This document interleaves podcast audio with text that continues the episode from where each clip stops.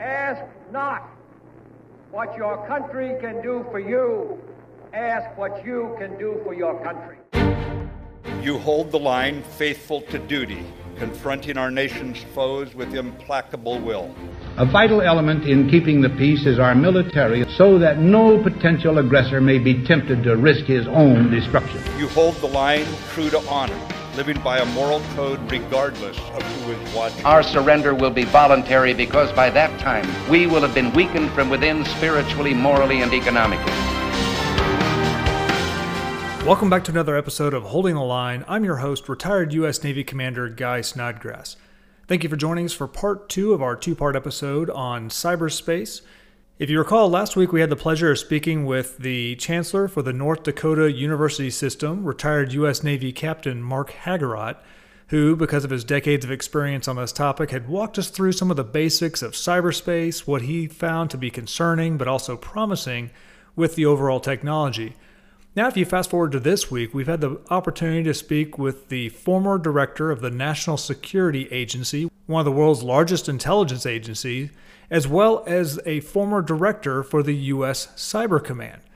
So, in this role, Admiral Rogers was willing to speak to us about his thoughts on cyberspace, what we should be concerned about with attack vectors, with the ever pervasive move to the cloud as we're taking all of our digital infrastructure and our digital life and we're uploading it into these massive mainframes what should we what should we be thinking about what should we be concerned about as we do so we also step into and then back out of the Russian election interference for 2016. We also talk about the Russian penetration of the Joint Staff Network system several years back, and just once again, how this can be an ever pervasive threat where the reality is, in many cases, going on the attack is much stronger than actually trying to play defense. So how do you handle this as a nation state? How do you handle a situation where it actually behooves your competitors and your adversaries to want to go on the attack against you to exfiltrate and take your information? Or in many cases, to simply try to make your life as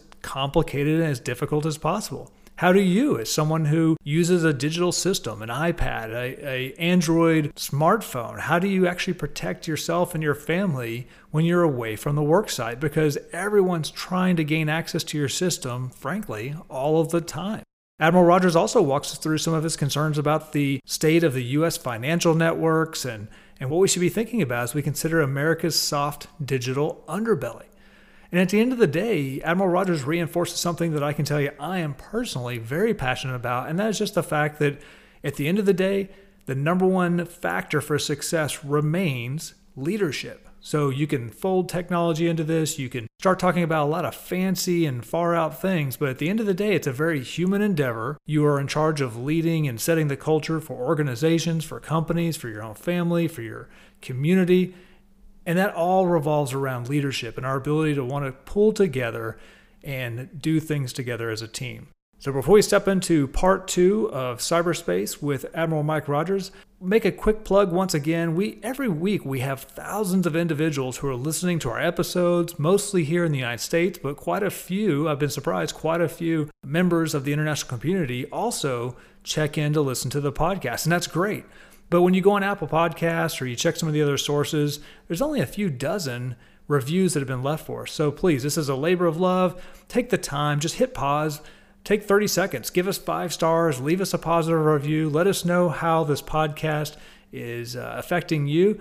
And frankly, reach out to me via Twitter at Guy Snodgrass. Let me know some of the topics that you'd love to see covered in the next few weeks and coming months as we continue to move forward with providing this podcast as a resource.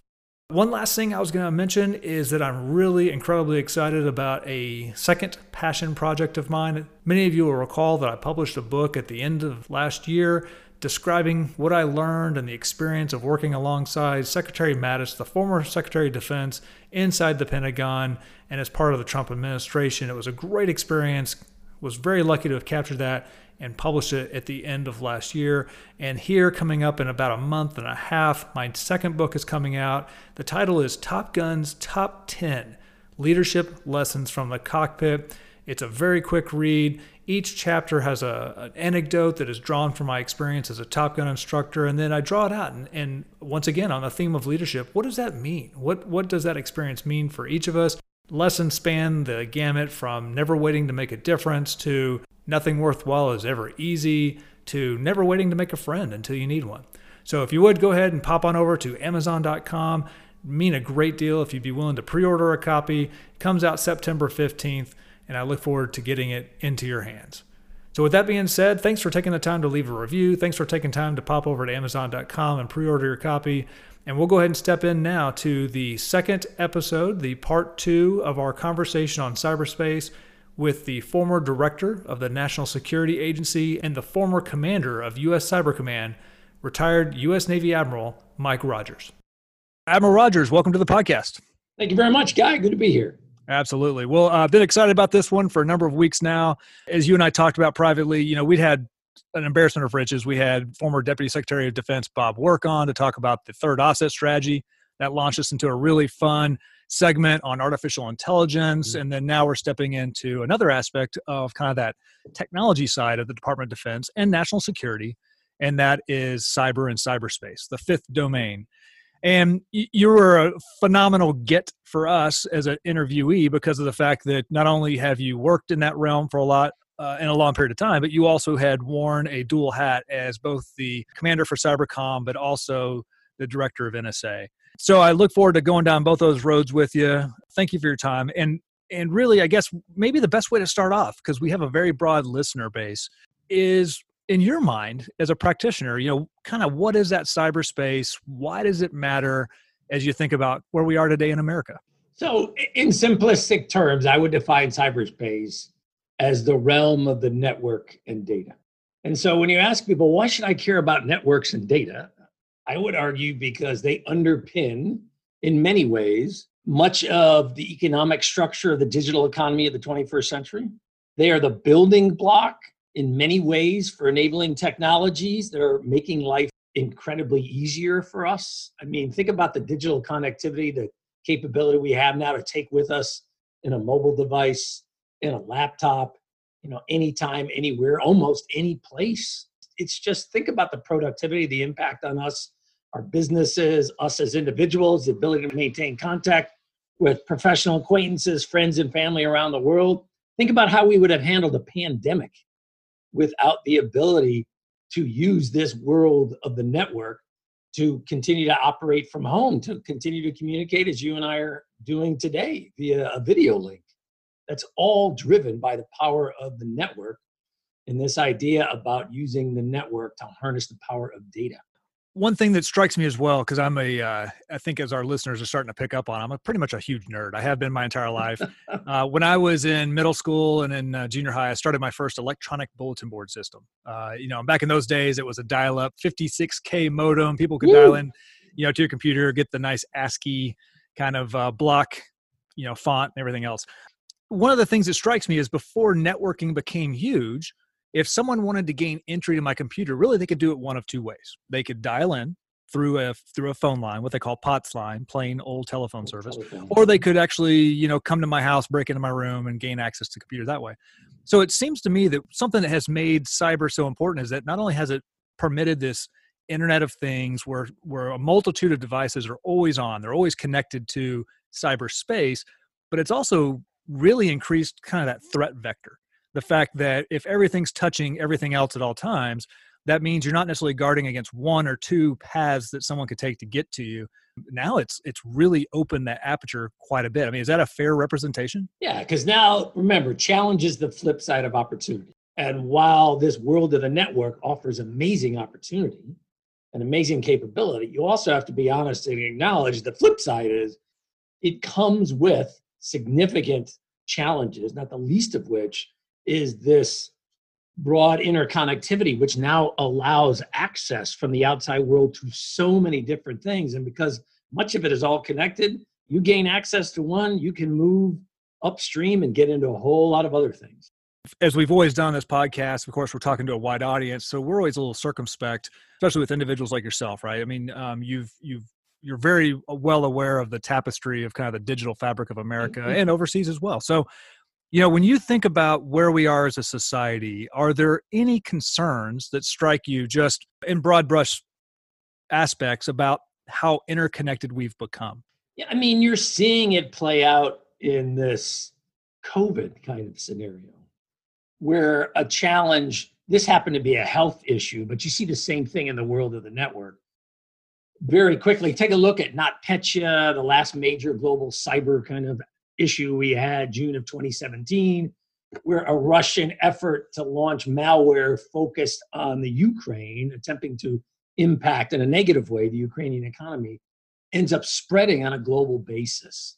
So this idea that you know, remember, cyber doesn't recognize geographic boundaries. And so the challenge in one physical domain very quickly has the potential to move broadly across the world, much like a pandemic. It's not by chance, for example, that in cyber we constantly use medical analogies. It's a virus. You know, we, we talk about malicious software, malware, you know, those things that infect systems and they infect systems as a virus. I mean, it's not by coincidence that we use a lot of medical terminology, if we will, to try to explain some of the dynamics in the cyber arena. The other thing that's really interesting to the world we find ourselves in now, combine that connectivity with technology that increasingly makes it easy to manipulate images, sound, data in a way where it becomes very difficult in many scenarios at first blush for a user, a customer, a reader, a listener to really discern so am I seeing something that is objective, accurate, true, or am I seeing something that is distorted, false, manipulated?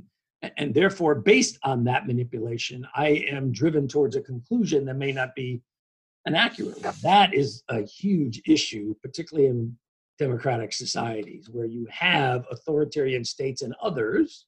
Russia being a, a big example of this is highlighted in the 26, 2016 election where you have entities out there who now want to turn this technology, this huge connectivity, into a way to drive divisions within nations. We're already divided as it is. The Russians, for example, they didn't create those divisions, but they are pouring gasoline on those divisions. They study us, they, they take a look at the issues that tend to divide us, vice unite us. And, and so they use this technology, they use this connectivity as a way to keep potential competitors fractured, divided, unable to achieve political will to come together to address hard issues.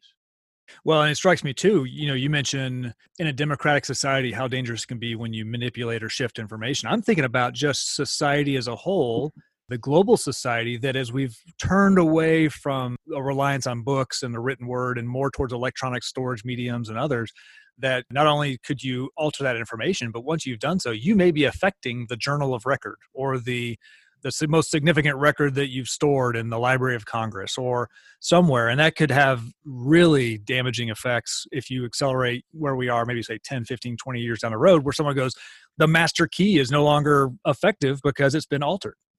Yeah, you laugh. I had this conversation. I won't say which nation, but I will say it was a Five Eyes nation I'm talking to their, I was asked to talk to their chief digital archivist, who is very proud of the fact that all of the written records of this nation were being converted into digital files. And when I said, Have you thought about the implications of digital manipulation? He just looked at me like, What?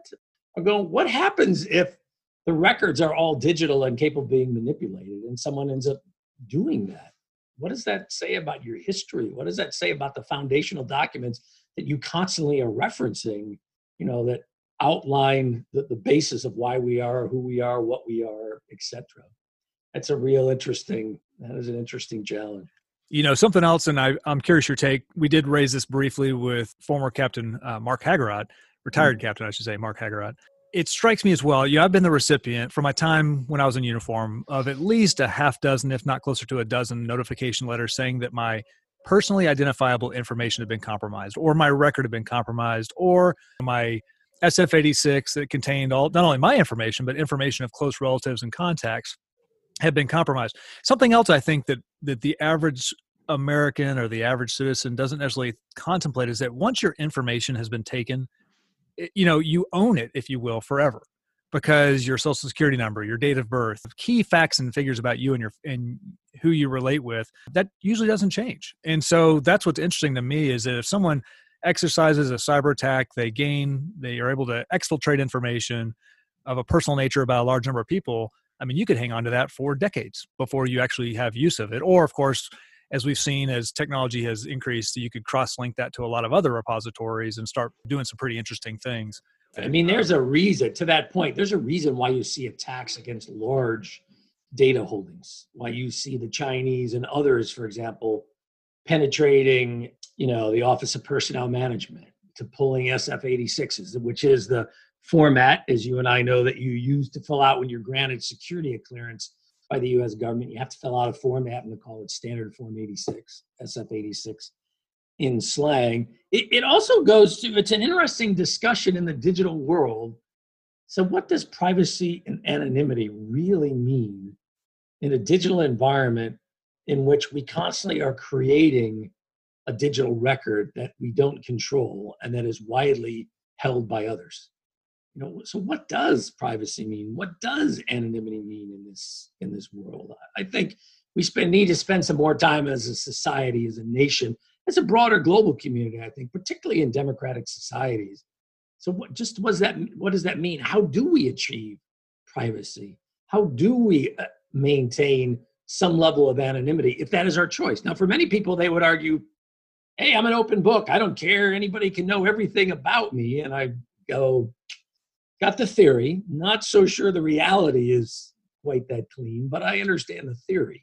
Well, true. And, and of course, when you start thinking about the ways in which even the most innocuous of information can be used, you know, mm. imagine if you're that business person and uh, your your corporate or maybe it's an overseas company that's trying to uh, do some negotiations with you and they've amassed a, a, just a tremendous amount of intelligence on who you are and who admiral rogers is what he cares about inflection points etc i mean it's going to give you a i guess you could say it's really not unfair it's just an advantage over the person you're negotiating with and it can be used in a myriad of ways whether it's advertising etc and like we said earlier or like i said once it's out there once you own that that data genie does not get put back in a bottle and i'll never forget when i was in grad school in uh, the 1999 to 2000 timeframe. That's when like big data that term was really coming about, and I remember how excited everybody was up. Uh, you know, in, in college because they were like, man, they're all heading off to the big companies. Uh, Akamai was one of the big ones at the time that people wanted to join forces with. You know, when you hoover up a lot of this data, it's just it's just there and you have it. And 30 years down the road, you can look back and, and utilize it. So it's a it's certainly a brave new world. Yeah, um, and it's not if, if, I could, it's not sure. theoretical. You see that we call it social engineering, where adversaries, for example, will tailor emails based on their research on you as an individual. Hey, we know you contribute to the following causes. We know that you tend to downlink a lot of particular areas. So we'll tailor an email that we think, based on our knowledge of you, you have a higher probability of opening clicking on a link, downloading software, which happens to be malware, which then enables us to access your system. You're seeing adversaries employ this knowledge generated remotely on you in a very precise way on a massive scale. One question I've been uh, actually dying to ask you is because I've I've been involved in this debate off and on over the last maybe, maybe decade, and that is, you know, this uh, belief that it's more important to have a lot of these large data warehouses or data repositories with a single provider versus having some of that information or at least different parts of information distributed across a variety of providers. I guess the thought process being it's easier to defend with a sole service provider, but at the same time, if you gain access, then usually you've got the keys of the kingdom. Per, like for example, the RSA key hack that happened years ago, where right. you know you kind of stole the master key, and then now that government could use that to attack other entities that relied on that key so do you have any you know insight or is it really just at the stage right now where vulnerabilities exist regardless of how you structure it now th- this was clearly i mean this is really where the cl- the idea of the cloud comes in by concentrating data if you're a company do you save money do you increase the security because it may not be an expertise that you have but by going to a very tailored very specialized entity that focuses on this as their main line of business. You get improved security, you get lower costs, and quite frankly, you potentially gain greater access remotely. And cloud is really, for example, uh, cloud kind of is an embodiment of that idea, is really paying off now in this physically dispersed world we find. Her. When this came up in DOD, I used to tell you know your former boss as well as the two secretaries before him, the challenge is, and where I thought we were getting it wrong was we tend to treat data as all one entity. And my attitude was we need to take a very risk based model when we look at data. Some data were to be rapidly available to a wide range of people, to include some you don't want it to have access to. Some data I wouldn't have an issue with at all. Other data I would argue, boy, that is really high risk. So, for example, I would argue this came up in the DoD. I said I would never put data associated with the nuclear triad in, into a common cloud structure. I, I said that really concerns me from a security standpoint.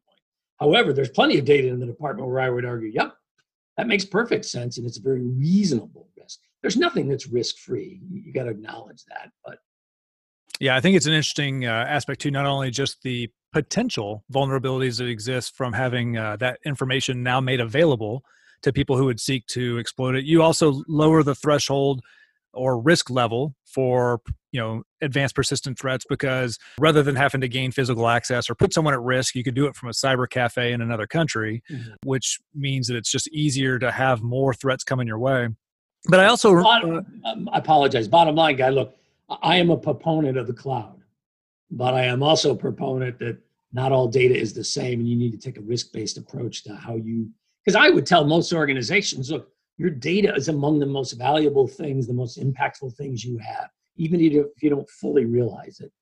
It really is amazing what you can do given technology today with data. And I can remember 15 years ago sitting in the Pentagon, boy, this is probably like 2002, 2004, and we were talking about defending the department's networks. And I can remember thinking at one point, these, da- these networks, these, these data concentrations are so large who's going to be able to do anything with them? You know, boy, did I get that wrong. well, uh, the uh, so not only the fact, like you said, you know, hey, proponent of the cloud, but you've got to be judicious with how you use it and what you put there. I'll also never forget that whenever I was working, uh, kind of like as you alluded to with Secretary Mattis, and I went down to see a couple buddies of mine on Admiral Richardson's staff, the then the chief of naval operations, and they're just kind of in their CNO's action group cave, if you will, with their computers, and they're all just kind of kicking back, talking. I'm like, hey, what's going on? And they said, yeah, the network's down. We can't access the cloud. We can't get to any of our documents, nor can we check our email. And so I thought that you know there's an interesting corollary as we think about a globally distributed force where you're heavily reliant on clouds or networks to convey the information to and from or to actually bring it to a usable state. So I guess there's that corollary that people have to at least consider that hey, you may not have the networks when you want them. So how do you actually uh, have some sort of a local availability of the data when you want it. Right. So that goes to questions of redundancy and resiliency. In some areas, you need redundancy so you don't have single point failure. And in other areas, particularly early on in the cyber business, everybody tended to focus on defense as just make it hard for people to access your data. If you will, kind of the perimeter idea build a castle with strong walls to defend yourself. And I think what we've evolved to is much more of a while that is a good thing, you also must build increased resiliency into your networks, realizing that despite your best efforts, there's a high potential that you're going to fail that in the sense that an opponent will penetrate, an opponent will gain access to your network. Not always, but you have to acknowledge there's a, a potential for that. And given that, you need to then come up with a defensive strategy that's focused on resiliency, the ability to continue to operate even in a degraded state as opposed to it's all or nothing. Absolutely. So, you know, I think it's probably important at this stage. We're about halfway through. I want to switch gears and and get you to chat with us a little bit about just one your path as you gained experience with cyber but then also it culminates with you really i guess having one of the nation's top cyber related jobs which was as we've already mentioned, the director of NSA, as well as being the commander of U.S. Cyber Command. So, you know, what if you look back through your career, what were some of the most pivotal or most informative exposures, jobs, whatever you want to call it, that you had that really prepared you for the for the job at NSA and Cybercom? So first, uh, I started a very traditional Navy career as a surface warfare officer, a ship driver, as we would say in slang. And I always told people, look, that gave me a great sense of maneuver. It gave me a great sense of terrain because people go, but you were at sea. And I'm going, yeah, we have choke points, we have shallow water, we have areas that we can't operate. Hey, we, we have key terrain just like everybody else. It's just a little different because it's water, but it, it taught me about maneuver, to me about key terrain. It taught me about the importance of command and control, all things that I didn't realize that as I got more senior, we're going to come more important. And I, having said that, I had a very traditional career up until the time really I became a captain. I was a ship driver, surface warfare officer for five years, lateral transferred into cryptology or signals intelligence. And then two things happened to me. Number one, the world around us, the world of signals intelligence, which was penetration of opponent communications as well as radar systems and digital data links, as the world started, as technology started shifting into computers and networks, SIGINT, signals intelligence or cryptology, it shifted into the world of networks. So that made me focus on understanding networks in a way that really paid off for me when it came to the cyber piece. And then I came out as I put on captain. I was at the National War College. I graduated. I had to go do my joint payback three years. I went to the joint staff at my request and I did computer network attack and computer network defense work. And then I got ripped out of that, and I was the EA to the J3. I was the EA or executive assistant to two different directors on the joint staff. And then the, the then incoming chairman of the Joint Chiefs hired me to be his one special. He had one special assistant, and I mm-hmm. don't say that to drop names. I say that suddenly I find myself as an 06 I'm living in this world where I'm dealing with uh, as a relatively mid-level as a M6. While that's, you know, a captain in the Navy a colonel in other services, in the big scheme of things, compared to a four-star, that's kind of an upper mid-level. But as an upper mid-level guy, I'm sitting in rooms as you yourself found yourself in with the senior most leadership of our military, with foreign counterparts, talking about, you know, tough issues about Iraq, Afghanistan. Um, about what's the chairman's vision, about what direction we want to take the department, about what's the role of the principal military advisor. That four year period for me as an 06, I learned so much about a broader perspective. I had no clue that it would lead where it did. But I also remind people, you know, because oftentimes I'll get, well, if I was trying to create your career, what would what would I do? um, and I say, well, number one, broaden yourself. I, I love going to sea. I, I, did surface work, submarine work, and I flew a little airborne reconnaissance, which I loved.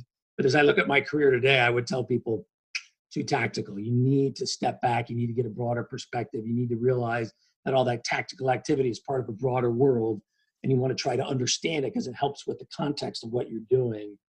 Um, but all of that, and then lastly, and I'll shut up. Apologize for a long answer for you but it was something I always tried to remember as I got more senior. I was blessed to work with senior leaders who would say to me, you know, Mike, we think you have potential and we think there's a chance for you potentially to go on a more senior level. And we'd like to give you an opportunity. But remember, in the end, this is about your ability to deliver. You have to generate outcomes. And but I was so lucky to have mentors and bosses who kept talking to me about possibilities, not limitations. They would always talk to me about possibilities. And that's interesting because in the Navy I was in at the time, look, the, the senior in, I was a cryptologist, as I said. In the history of the United States Navy, we had never had a cryptologist go beyond two stars, never have a operational command really outside our community. Um, and then again, it's all about timing. I, I was at the right time, had a skill set that people seemed to value in the world we found ourselves in, you know, but suddenly I'm the director of intelligence for the Pacific, even though I'm not an intel officer. I'm the director of intelligence for the Joint Chiefs of Staff. I'm the 10th Fleet Commander in the Navy. I'm a, you know, what ultimately is a COCOM, and I'm running the largest intelligence organization in the US government. Um, none of that would have happened for me if it hadn't been for the fact that I was given some unusual opportunities for my specialty. I was very fortunate. Yeah, well, like you said, I mean, uh, I think everyone, and in fact, I remember Admiral Stavridis talked a lot about the important role that fate and timing can play in someone's career path because uh, you can be doing all the right things. I'm a big proponent of one of the sayings, which is that luck is when opportunity meets preparation. Right. right? So uh, I think there's always, you know, everyone gets a vote at least on whether or not they're in the right place at the right time. Uh, and if you are, then are you prepared to meet that challenge?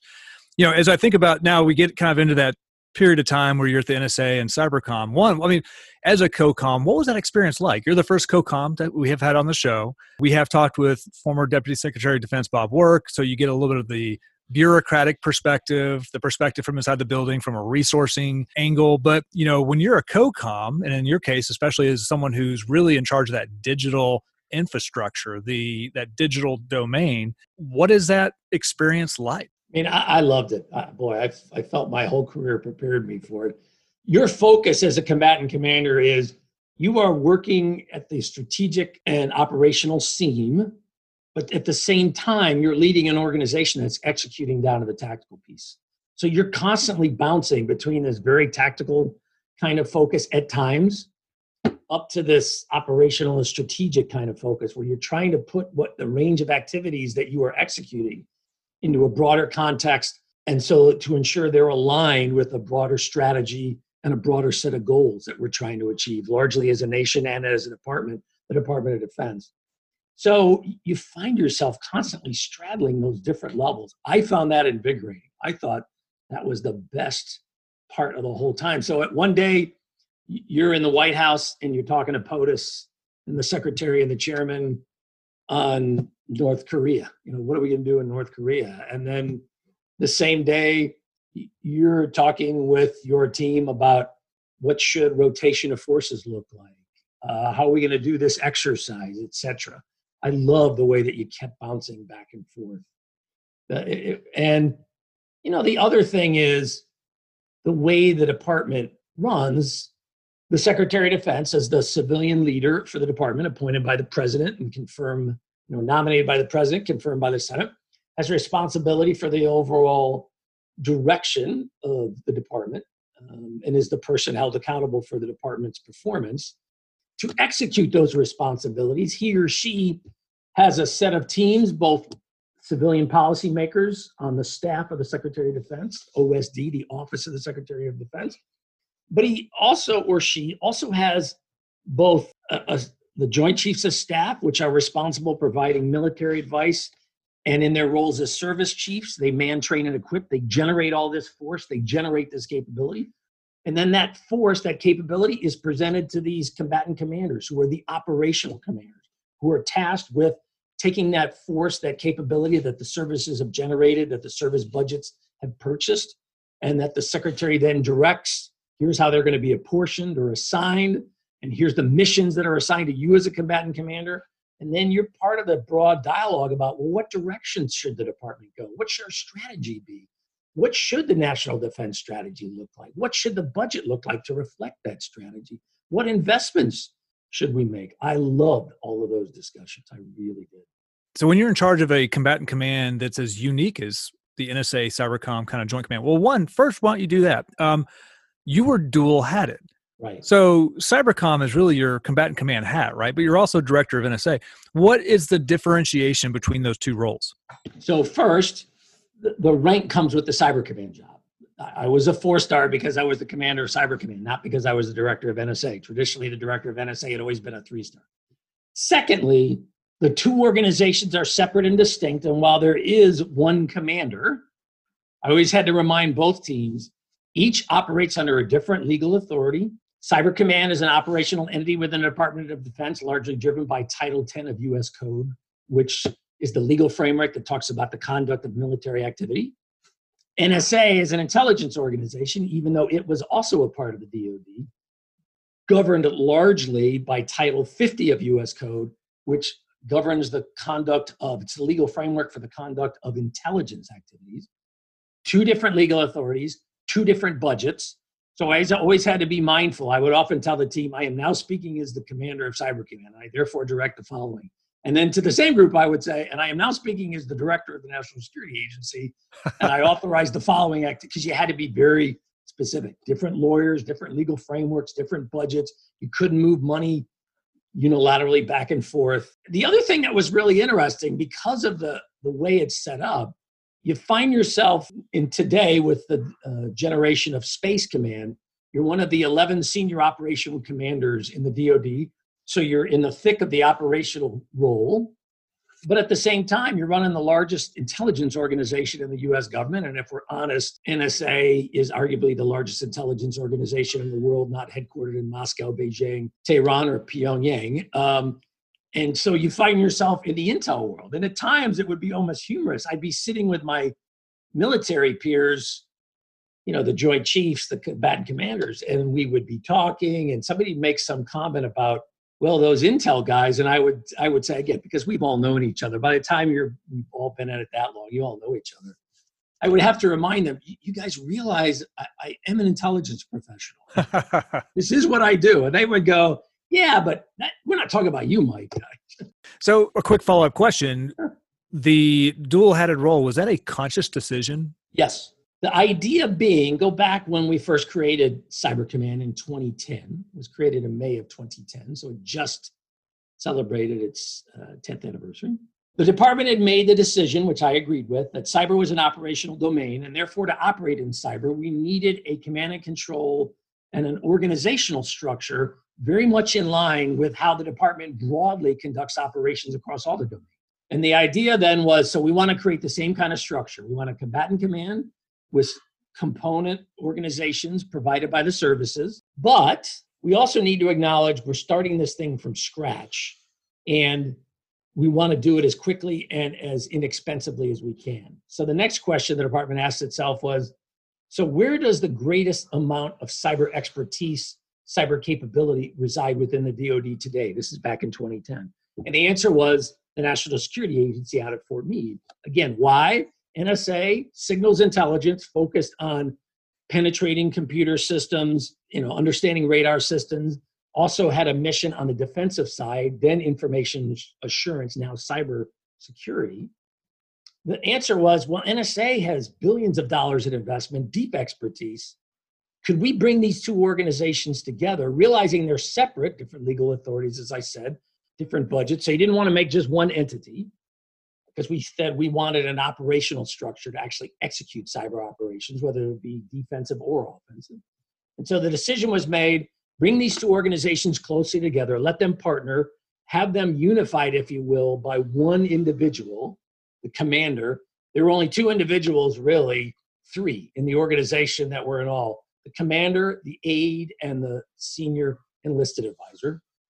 It's the same person for Cyber Command and NSA. The last point that led into this structure was there was a thought that if you had a conflict between operations and intelligence in cyber, that if you made these two totally separate, different commanders, independent, totally independent of each other, that if you got into a disagreement, then the only way to solve it was to kick it up to the Secretary of Defense. And the question got to be does the SecDef have the time and can the mission really support this idea that, hey, we got to send this issues up to the secretary? So the final reason really was let's make one individual accountable for making these choices between operations and intelligence and hold that individual accountable. But that also gives us speed. And that is true. I really like the speed aspect of it. So obviously we could do an entire episode just on the NSA like you mentioned the intelligence aspects but since we're focusing on cyber let's kind of focus in a little bit more on the U.S. Cyber Command aspect.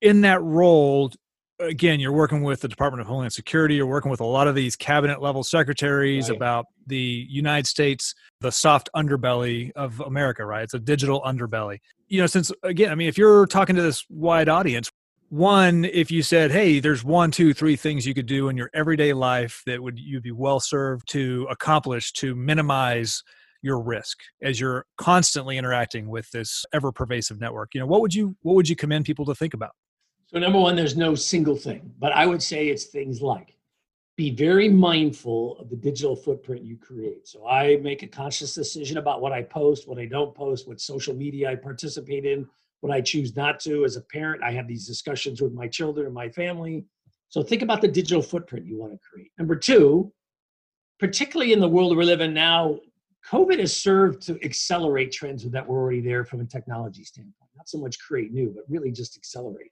One of those trends was you had already been seeing the world of work and the personal life in terms of connectivity, in terms of systems were starting to blur.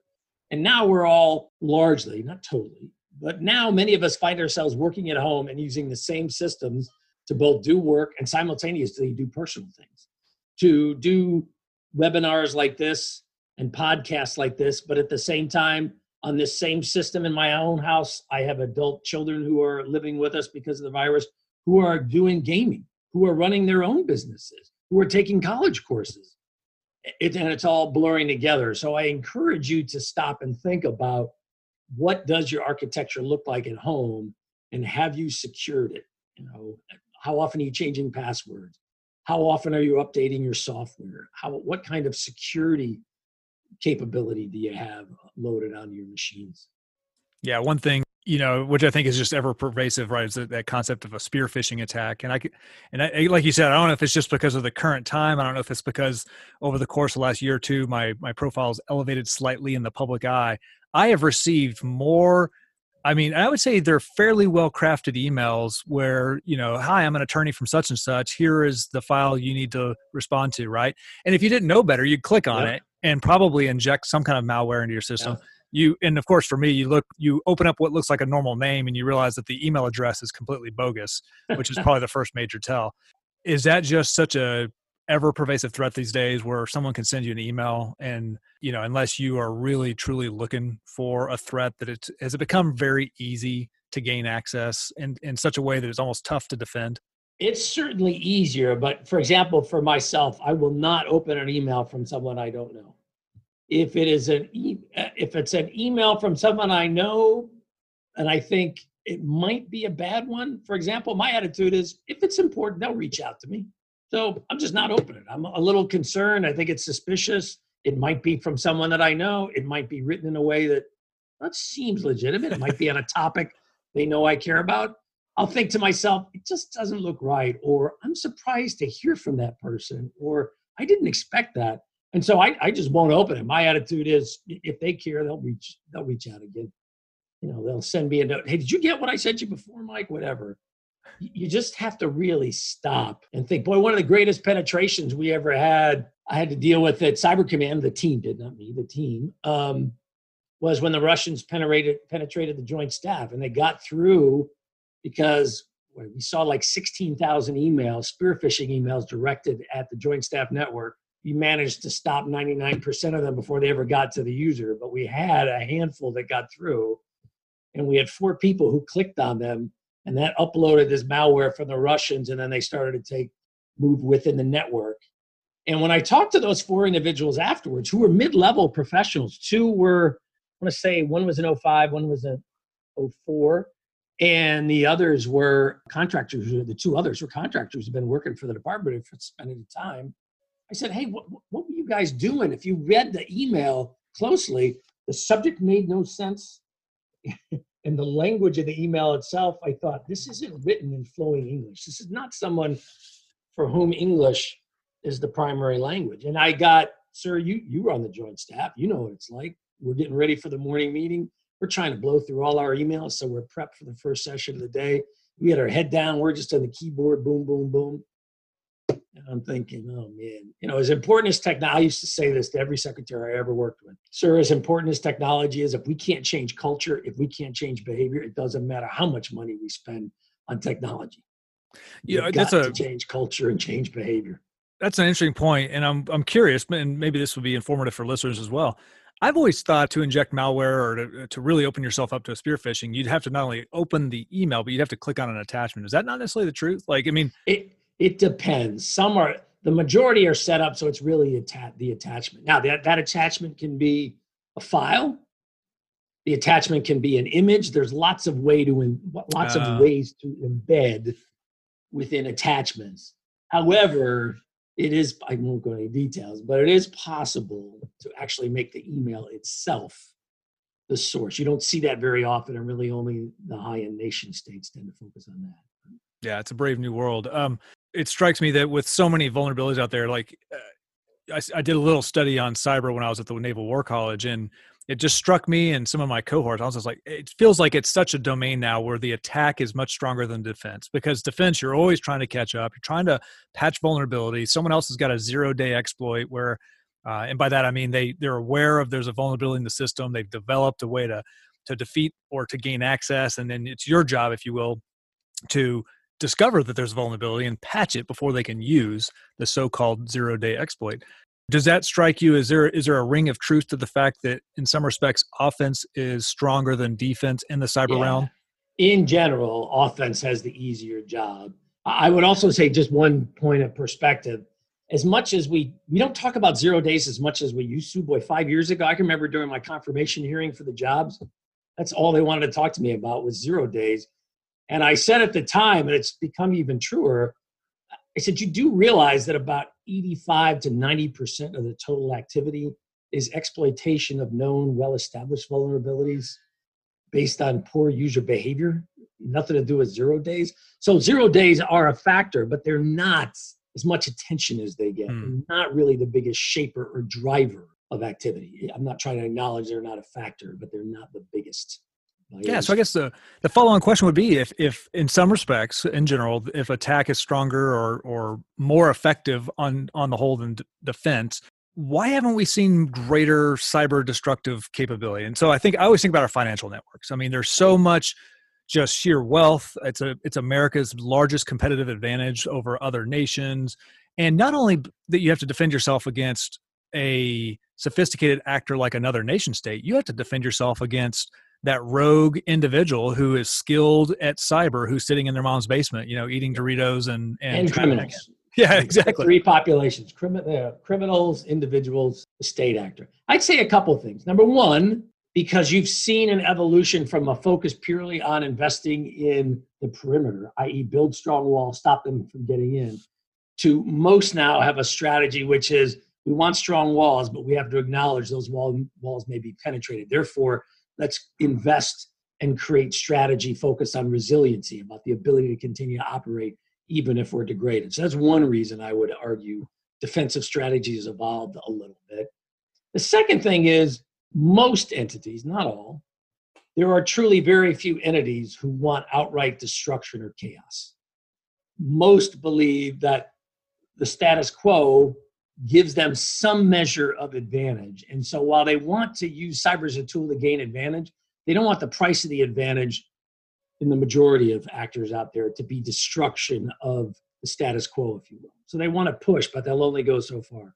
Where that is not true is terrorists, for example, who uh, ISIS, for example, they want to destroy the status quo. They have no interest in the status quo. They have a totally different vision of the world and one thing that I look for, I was just having a discussion with somebody earlier today about this.